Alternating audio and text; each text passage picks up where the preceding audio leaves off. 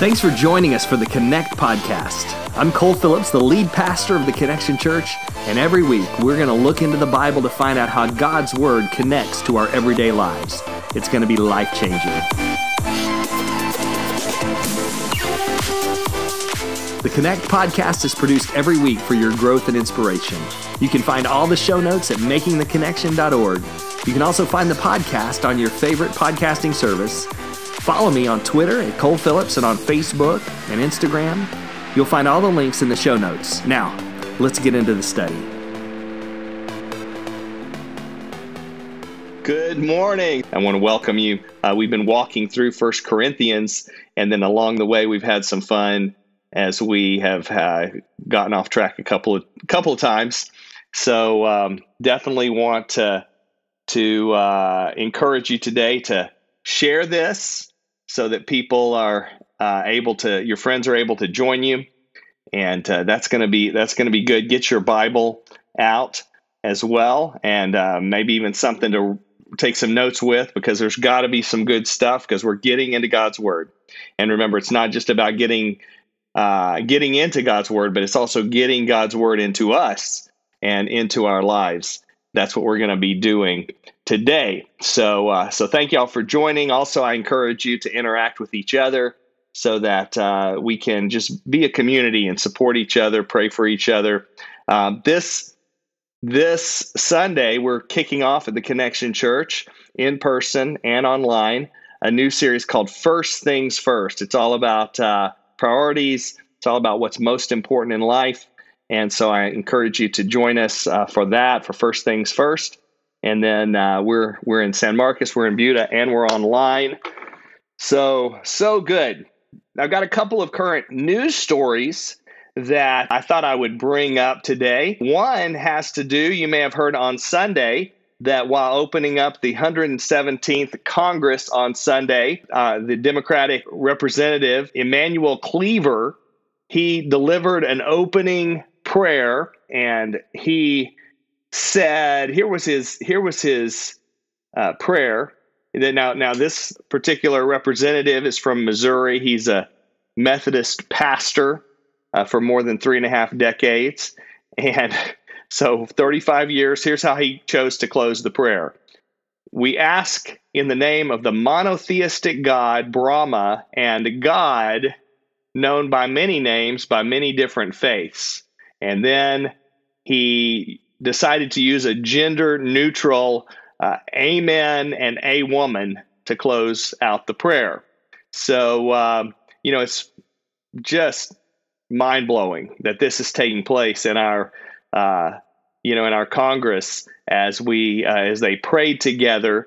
Um, you know, the word amen is a literal, it's not a gendered word. It doesn't have anything to do with men. It, it means uh, so be it from the original Hebrew.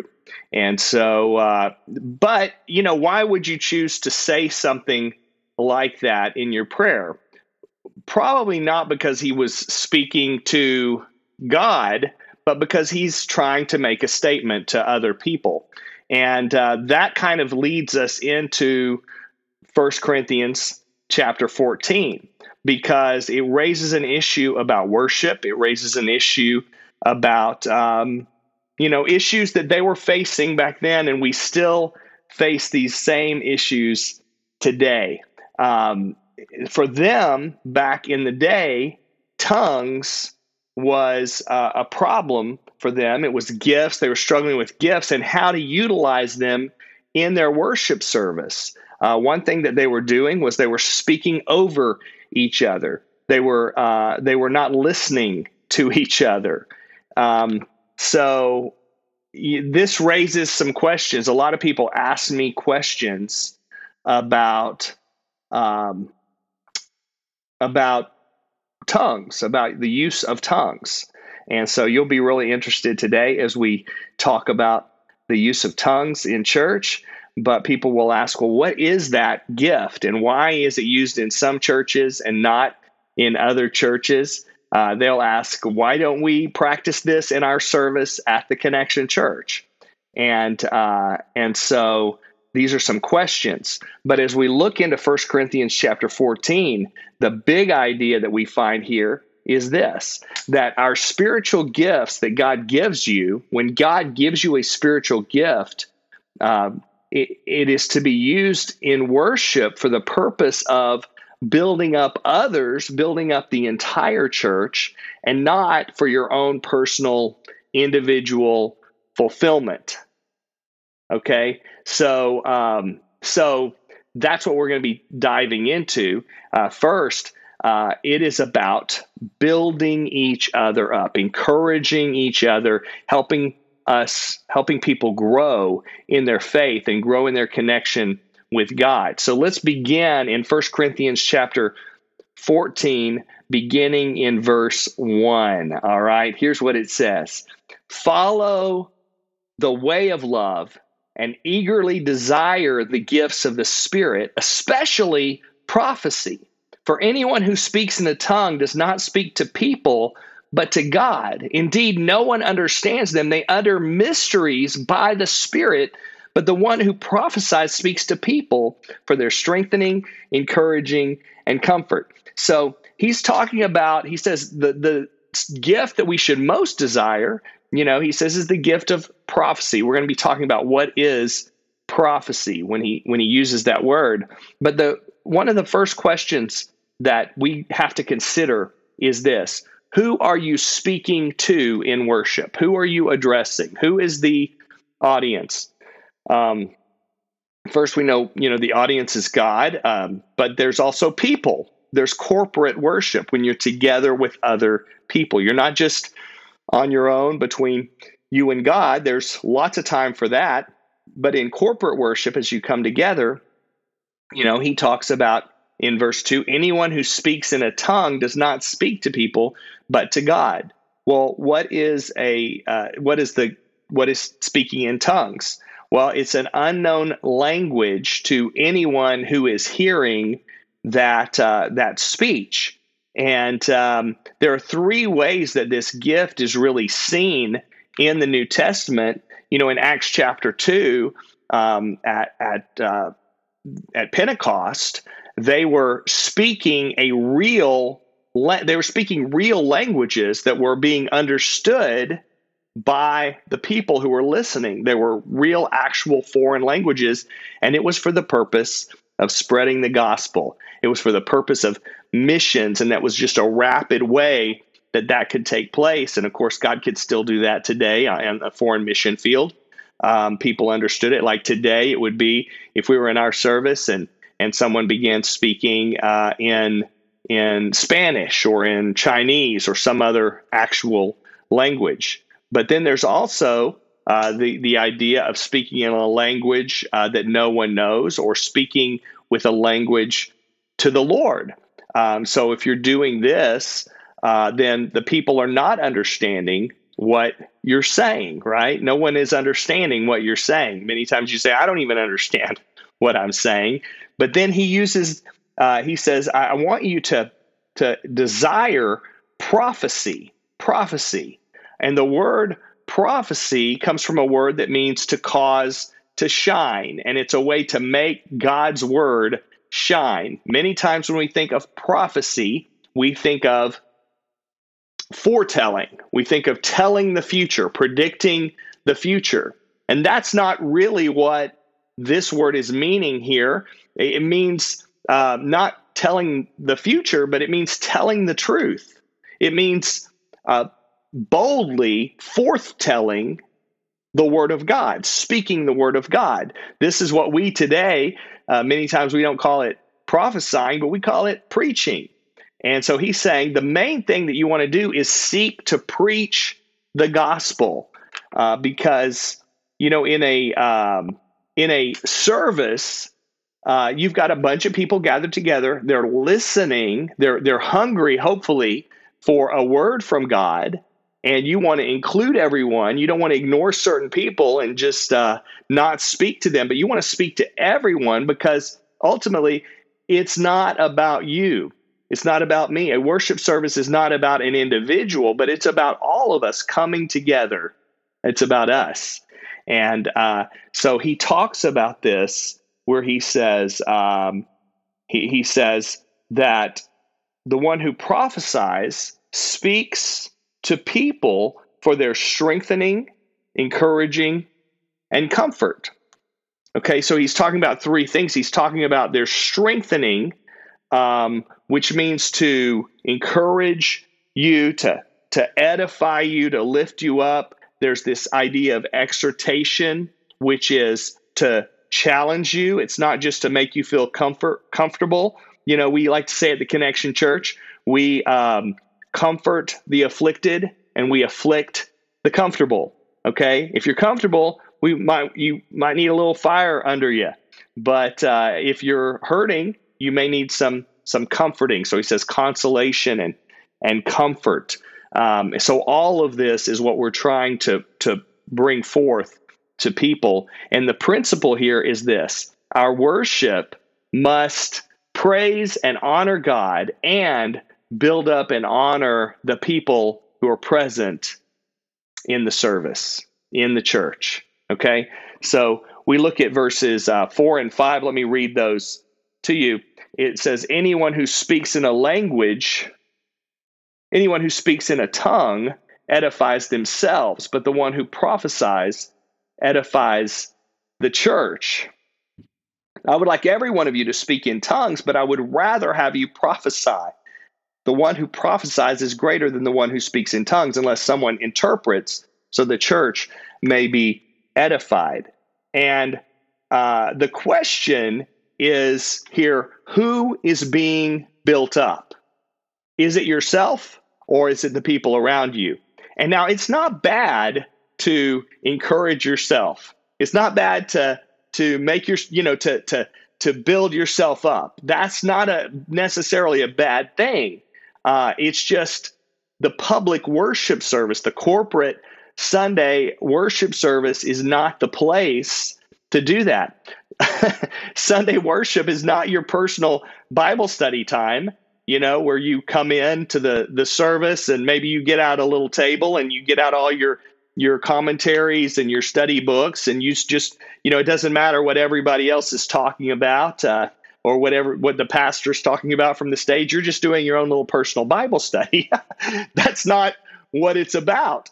It's about um, it, it's about the people that you're with. We have to be interested in others. And so you got to watch out when you begin to think that worship is all about you. It's not about you. We should, in fact, uh, refrain ourselves from doing the things in worship that don't build up the whole church, even if it builds us up personally. Even if we love it personally, if it's not building up the church, then we don't do it. And so we've got to ask God, help us turn our focus from ourselves to focusing on others uh, so important. You know, how do we do that? So many times, you know, we go in, I think because of uh, the singing competitions, you know, on uh, television that we watch, and we like to uh, we like to be critics. You know, oh, I don't really like that. That I don't really prefer that song. That joke wasn't very funny. Um, it's you know, it's too dark. It's too light. I don't like the the hymns uh, or I don't like the new songs, whatever it is, you know, we start criticizing thinking that it's about our personal preferences when it was never meant to be about our personal preferences. We need to ask this question What good are you doing for others? What good am I doing for others? So in verse 6, and this is a, a lengthy part of this passage, uh, I'm going to read through 13. But in verse 6, it says, Now, brothers and sisters, if I come to you and speak in tongues, what good will I be to you? Unless I bring you some revelation or knowledge or prophecy or word of instruction. Even in the case of lifeless things that make sounds, such as the pipe or harp, How will anyone know what tune is being played unless there is a distinction in the notes? Again, if the trumpet does not sound a clear call, who will get ready for battle? So it is with you. Unless you speak intelligible words with your tongue, how will anyone know what you are saying? You will just be speaking into the air. Undoubtedly, there are all sorts of languages in the world, yet none of them is without meaning. If then I do not grasp the meaning of what someone is saying, I'm a foreigner to the speaker, and the speaker is a foreigner to me. So it is with you. Since you're eager for gifts of the Spirit, try to excel in those that build up the church. For this uh, reason, the one who speaks in a tongue should pray that they may interpret what they say. Now, here's the thing He's not trying to come up with a hierarchy of which gifts are better than others. All of the gifts are important, all of them are necessary, but there's a different place to use different gifts. There's a different uh, purpose, a different function for the different gifts. Now, just imagine that you go into a church um, on Sunday and they are speaking a language that you don't understand. I've been to, you know, some services like in Guatemala or different places where the whole service is in Spanish and I don't speak Spanish. You know, I can feel good, I can be encouraged, and I can feel good about it, but ultimately, I don't really understand what's being said. I don't really know what's going on. And so, um, you know, unless they have a speaker and an interpreter. And today, many times in churches where people just kind of practice speaking in tongues and, or, you know, they speak in tongues and speak out in the church, many times there's not an interpreter. Um, and, you know, people don't always have, like back in the day here in, in, in worship in, in the Corinthian church, they didn't have uh, the the completed compiled New Testament. It was still being written, and so when we come together, we want to hear from God's word. We want to hear from God, and not just what somebody else has to say, not just what somebody else thinks. And if I go into a service and I don't understand what's being said, then ultimately my life is not going to be changed. I'm not going to be able to do anything with that. You know, or uh, you could say it like this like if I try to, uh, if I, as a pastor, go into the pulpit and I stand on the stage and I start using words that nobody understands so that they look at me and they go, wow, he's really smart. I didn't understand a word he's saying, but I know he does. You know, and I use words like hyper transubstantiationism or things like that. And people are like, I don't understand that. Well, that's not going to do any good um, we've got to seek to build each other up. And so he says this about uh, about the the ways that we do that. We do that with revelation, revealing the the, the revealed words of God, uh, with knowledge by by applying God's word, with uh, prophecy, boldly speaking the word of God and instructing people is telling people how to how to live out God's word. How do I do this? And we find all of it in the word of God. And so, you know, if you want one of the speaking gifts, there, those are all speaking gifts revelation, knowledge, prophecy, instruction. All of those are gifts, uh, spiritual gifts. Then pray for these gifts because they build people up. Another question you got to ask is what am I speaking from? What am I speaking from? So, verse 14, he says, For if I pray in a tongue, my spirit prays, but my mind is unfruitful. So, what shall I do? I will pray with my spirit, but I will also pray with my understanding. I will sing with my spirit, but I will also sing with my understanding. Otherwise, when you're praising God in the spirit, how can someone else who's now put in the position of an inquirer a seeker say amen. There's that word again, amen, which means what? So be it, or let it be, or I agree. Okay, that's what amen means to your thanksgiving, since they do not know what you're saying. You are giving thanks well enough, but no one else is edified. Uh, I thank God, he says, that I speak in tongues more than all of you, but in the church, I would rather speak five intelligible words to instruct others than 10,000 words in a tongue. Uh, and, and the question is, what are you speaking out of? Are you speaking out of your mind or your spirit? Is your mind engaged or just your spirit? See, it takes both. It takes both. Um, and I think, you know, Jesus said that, that it, he said, the Father seeks worshipers who worship him in spirit and in truth. And real worship happens where your heart and your head come together.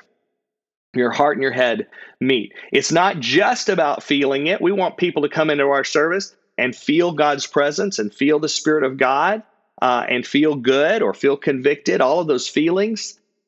Um, but we also want people to engage their brain, to, to think about the truth of God's word and the, the right doctrine and what God's word says. We say, don't check your brain at the door. You don't have to check your brain in at the door when you come into church. Um, now, if it's just your head, sometimes there's no heart behind it. Sometimes it's just your uh, your logic, you know, that is engaged. And and so, what real worship is is it's the emotions and it's the mind. It's the spirit and the truth.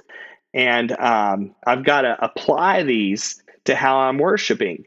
Okay, I'm not just chasing after a feeling. I'm not just trying to get a quiver in my liver.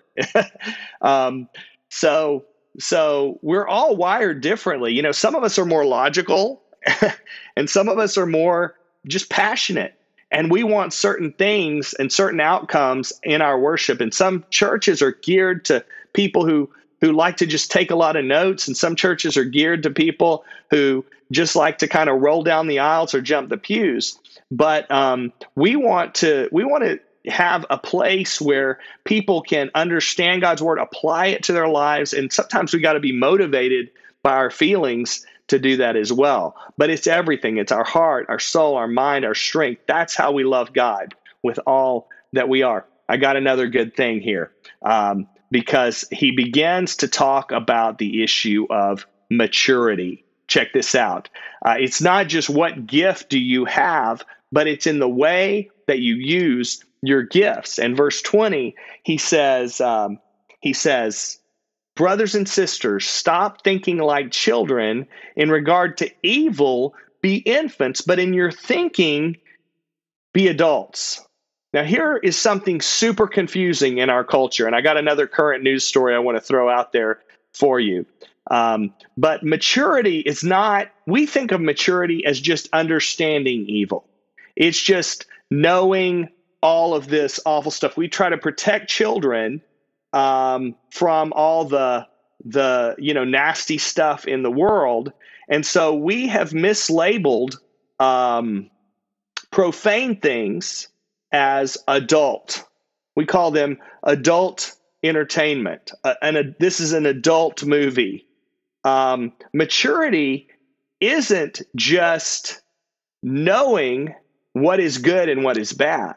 Maturity is refusing and rejecting evil, okay? And having that ability and having that desire. Listen, you don't have to experience all the evil in the world there and you don't have to expose yourself to all of this awful stuff. Some people they think, you know, if I don't see it all personally, if I don't see all the horrible things out there and all the nasty things that somehow I'm living in a bubble no, you should be protected from these things. Um, you don't have to experience all of it. This goes back to a misunderstanding in the Garden of Eden. You know, uh, the the where they wanted the knowledge of of good and evil. Okay, great. Now you know, and we think I just want to have a look. I just want to get a taste of it. No, maturity is refusing and rejecting evil. So here's the news story is that on New Year's Eve, you know, Cardi B, if you saw this video on Instagram where she was uh, singing, she was playing a, uh, recording of her song WAP, which is about her uh, private parts, right? And uh, she is she is singing it in her living room and her little two year old daughter walks in from behind, named Kulture. And as soon as she walks in, Cardi hits stop on the recording and she's, no, no, no, no, no, no, no. no, no, no, no, no. I don't want my two year old daughter to hear my song that I've put out there that's made me all this money that has, you know, influenced little girls, you know. And so, uh, so you know, she was kind of called out on that. But what she's her defense was saying, well, I don't make this music for kids. I make this music for adults. It's adult entertainment. Well, to me, adult entertainment should be something greater, something grander, something higher, something more mature, not something less, not something less than, not something worse. Uh, if you're making something for adults, it it shouldn't mean that it's something uh, profane. Okay. Um, and so we get confused about what is adult and, and what is uh, mature, right? So he, so there you go. Paul is saying, think like a mature person.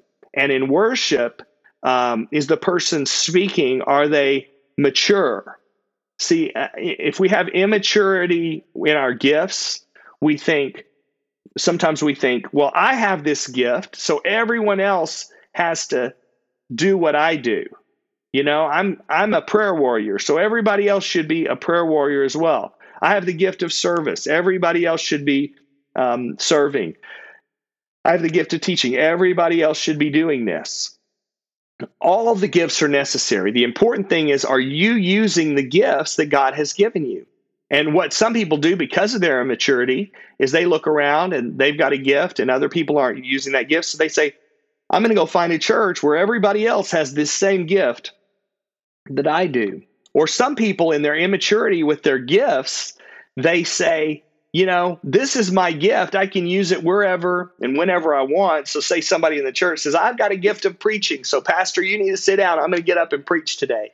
Well, that's not how that works right? You find those opportunities to develop your gift and to utilize your gift, but you can't demand your rights with your gift. And you've got to think about the maturity um, of those listening. So in verse 21, I'm going to go ahead. I think we'll, we'll read the rest, uh, 21 through 25.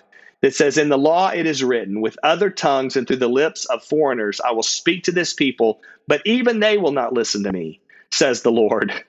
Tongues then are a sign not this is this is you got to follow. Tongues then are a sign not for believers but for unbelievers. Prophecy, however, is not for unbelievers but for believers. So if the whole church comes together and everyone speaks in tongues and inquirers or unbelievers, you say inquirers, it's like seekers or unbelievers come in, will they not say that you're out of your mind? But if an unbeliever or an inquirer comes in while everyone is prophesying, they're convicted of sin and are brought under judgment by all as the secrets of their heart are laid bare. So they will fall down and worship God, exclaiming, God is really among you. Okay, so that right there, what a statement. You know, coming into a, a church, uh, coming into our our physical campuses, or even logging on to uh, a service you know, where people say, God is among you. And that is definitely one of the goals that we have in our service is like, I met God, God was here. And, and therefore, when God is here, lives are changed. Lost people come to know Jesus. And those verses in 22 and 23, it kind of sounds like they contradict. So, is it the question is, are tongues for believers or unbelievers?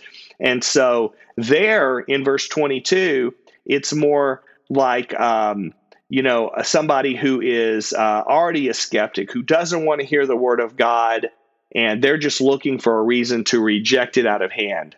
So the sign is uh, you, you y'all are crazy y'all are out of your mind right but as he goes on you find out the unbeliever uh, here is a person who is seeking who is searching and uh, someone who is open to the good news of Jesus. And so they've come into a service because God's Spirit is drawing them. They hear God's word spoken clearly, not uh, in something they don't understand, and their lives are changed. They respond. They step over that line of faith, give their heart and life to Jesus. So, so public worship is not the place for the use of the gift of tongues um, because he says that they'll come in, people will come into the church, they'll think you're out of your mind. But preaching the clear, powerful word of God will connect with them.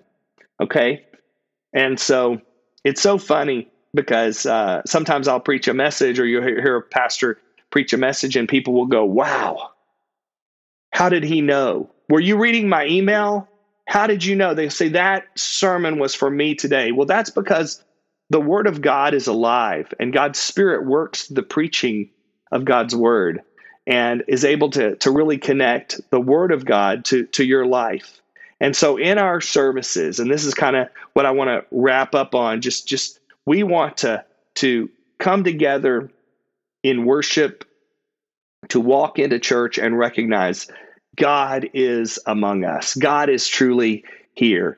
And uh, that's where life change happens. And that's what we're doing together. And so that should be our uh, that should be our desire and our goal. All right. So uh, thank you so much for uh, joining with me. I want us to to pray together and just pray that uh, that we'll change our focus from being self focused to be others focused. That we'll utilize the gifts that God has given us to share His message of love and grace and mercy and truth and hope and uh, salvation and that in our worship that we will recognize God is here. God is among us. Let's pray together. Lord, we thank you. I thank you, God, for your presence, God, that you would choose to be with us when we gather together. There's something about coming together in the name of Jesus uh, that you move in a powerful way. So, God, we thank you for that. Help us to not be so self focused, God, but to uh, be others focused, to be focused on those around us, to build up one another, to encourage one another, and to uh, lift up, to challenge, um, and to comfort each other. God, there's so much hurting that's going on right now, so many challenges, whether physical, financial, uh, emotional, all of these challenges, relational. God, we pray that you would be God in each of these situations. We're trusting in you. Help us to apply the truth of your word, to understand your word. God, thank you that your spirit is working in us to help us to understand your word. And God, thank you for your presence in our lives. Lord, we love you and we pray in the powerful name of Jesus. Amen. All right. Thank you so much for joining me today. I uh, hope you have a blessed week. I'll see you this Sunday and stay in touch with me as well. Be sure to share these episodes and these Bible studies. And uh, thank you. Have a have a blessed rest of your day. All right. We'll see you later.